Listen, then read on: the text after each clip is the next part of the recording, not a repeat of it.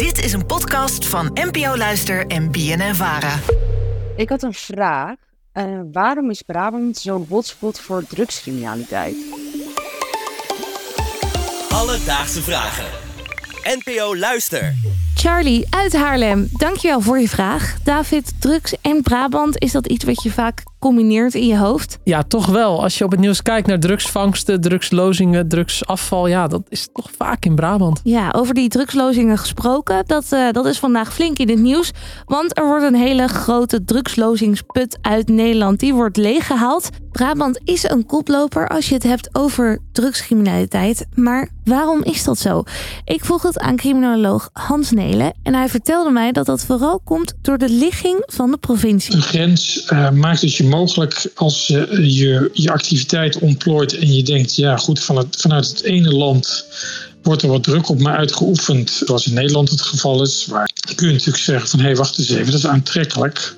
Dan stappen we over die grens heen en dan verplaatsen we onze productie net even. Dus de ligging aan een grens is per definitie voor criminelen ongelooflijk aantrekkelijk. Ook in het verleden, als je gewoon gaat kijken hoe aantrekkelijk die grens was voor allerlei criminaliteit. Eh, ook smokkel van sigaretten, van alcohol, van boter. Ja, dus Brabant kan er eigenlijk ook niet zoveel aan doen. Absoluut niet. En we wonen natuurlijk in Europa, waar er veel open grenzen zijn. En een goede infrastructuur in Nederland, wat dus die smokkel erg makkelijk maakt. En doordat je de grenzen snel over bent in een andere land met een andere regelgeving, is het dus makkelijker ook om ermee weg te komen. Ja. En dan is er nog een reden waarom Brabant zo'n walhalla is voor de drugscriminaliteit. En daarvoor moeten we even een kijkje nemen in de geschiedenis. Er zijn mooie studies verricht naar bijvoorbeeld criminele families over verschillende generaties heen.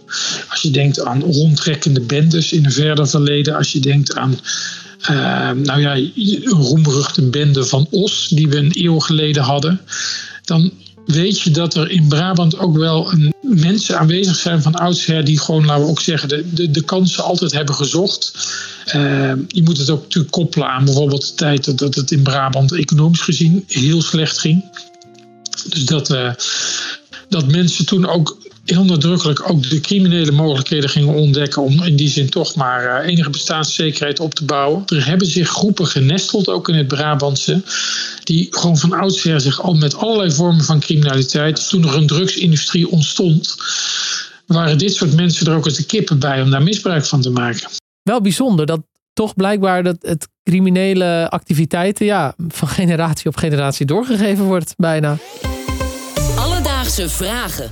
De criminaliteit heeft dus zo kunnen groeien door onze infrastructuur, maar ook door de culturele geschiedenis van Brabant. Een lastig pakket voor de politie dus. Maar hoe ziet hun aanpak voor deze problematiek er eigenlijk uit? Dat vroeg ik aan Willem Woelders, die binnen de nationale politie verantwoordelijk is voor drugsbestrijding. Uh, je kunt er op twee niveaus mee omgaan. Dus de lokale situatie, laten we zeggen, het Openbaar Ministerie, de burgemeesters en uh, ook hulpverlening in Brabant zijn de afgelopen jaren heel veel en intensief mee bezig geweest. In een samenwerking waarbij ze geprobeerd hebben, uh, en dan onder de vlag van ondermijning, hè, dus een dam tegen op te werpen en het tegen te gaan, criminelen op te sporen, locaties waar dit soort spullen gemaakt werden om die te ruimen. En wat wij op landelijk niveau proberen met ook grootschalige onderzoeken om met name te kijken naar, naar de, de, organisaties en de, de criminelen die erachter zitten. Om te proberen die ja, te ontmantelen en te voorkomen dat het spul wat in Brabant gemaakt werd, met name geëxporteerd werd naar allerlei landen in de wereld. Ik hoor Willem uh, praten over ehm, cursussen tegen ondermijning. Ik heb ook wel eens gehoord dat de politie wel eens op bedrijventerreinen waar weet je, verdachte zaakjes bezig zijn, mm. gaan ze langs om daar de ondernemers te leren van ja, zo ruikt een drugslab. Precies, dus daar zijn ze ontzettend veel mee bezig. Ze zitten er bovenop.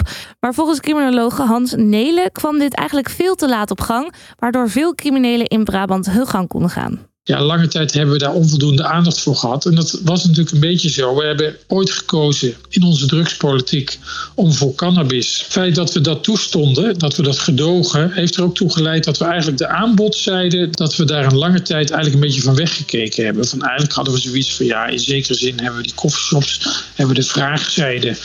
En wat de consument wil, hebben we toch een beetje geregeld, hebben we een beetje gedoogd. Maar we hebben ons eigenlijk nooit serieus de vraag gesteld: ja, waar komt het spul eigenlijk allemaal vandaan? We hebben het nu gehad over waarom Brabant dus een hotspot is voor de drugscriminaliteit. Maar volgens politiechef Willem Woelders trekt de drugszien nu ook naar de rest van Nederland. Ik denk dat het een combi is met de aandacht die de overheid gegeven heeft aan de situatie in Brabant. Hè, waardoor ze in de gaten hebben dat ze risico's lopen om aangehouden te worden en dit soort locaties worden ontdekt en dus worden geruimd. Uh, maar er zit ook een enorm verdienmodel achter. En ze zijn er ondertussen wel achter dat ze in, uh, in de rest van het land natuurlijk ook locaties, boerderijen hebben waar dit makkelijk kan. En uh, dus dan zie je dat langzaam zie je dat ook verspreiden. En het heeft denk ik ook wat te maken met het feit dat vaak, en dat zit vaak in de Randstad, hè, Rotterdam is daar een situatie, en Schiphol, dat het op een gegeven moment vanuit Nederland ook naar het buitenland moet. Uh, en dan is het ook makkelijker om op een gegeven moment locaties te hebben die wat dichter bij, laat maar zeggen, de transportlijnen zitten. Ja, precies. En dan is ook dan Brabant nog dichterbij dan als je bijvoorbeeld helemaal in Twente of Overijssel gaat zitten. Dat klopt, maar je merkt dus wel dat die populariteit in Brabant dus afneemt. Ja. Er zijn gewoon andere provincies aantrekkelijker dan Brabant. Oeh. Ja, daar ga ik me niet over uitlaten. dus Charlie, waarom is Brabant zo'n hotspot voor de drugscriminaliteit? Dit heeft voornamelijk te maken met de handige ligging van de provincie en de infrastructuur. Daarnaast heeft Brabant ook een culturele historische geschiedenis waarin smokkel en handel al generaties lang een grote rol spelen binnen bepaalde families en bendes. De politie en de gemeente werken hard samen om die drugscriminaliteit de kop in te drukken, maar er is maar moeilijk grip op te krijgen. Zeker nu de organisaties zich ook op andere plekken in het land gaan vestigen. Heb jij nu ook een vraag? Stuur ons dan een berichtje via Instagram. Dat kan via Alledaagse Vragen. Of mail ons naar alledaagsevragen.bnnvara.nl En dan gaan we het voor je uitzoeken. Alledaagse Vragen. NPO Luister. BNN Vara. Het klinkt als een goede Netflix-serie. Een Brabantse drugshandelaar. Wat dacht je van Ferry? Undercover. Dat was mijn grap, dankjewel.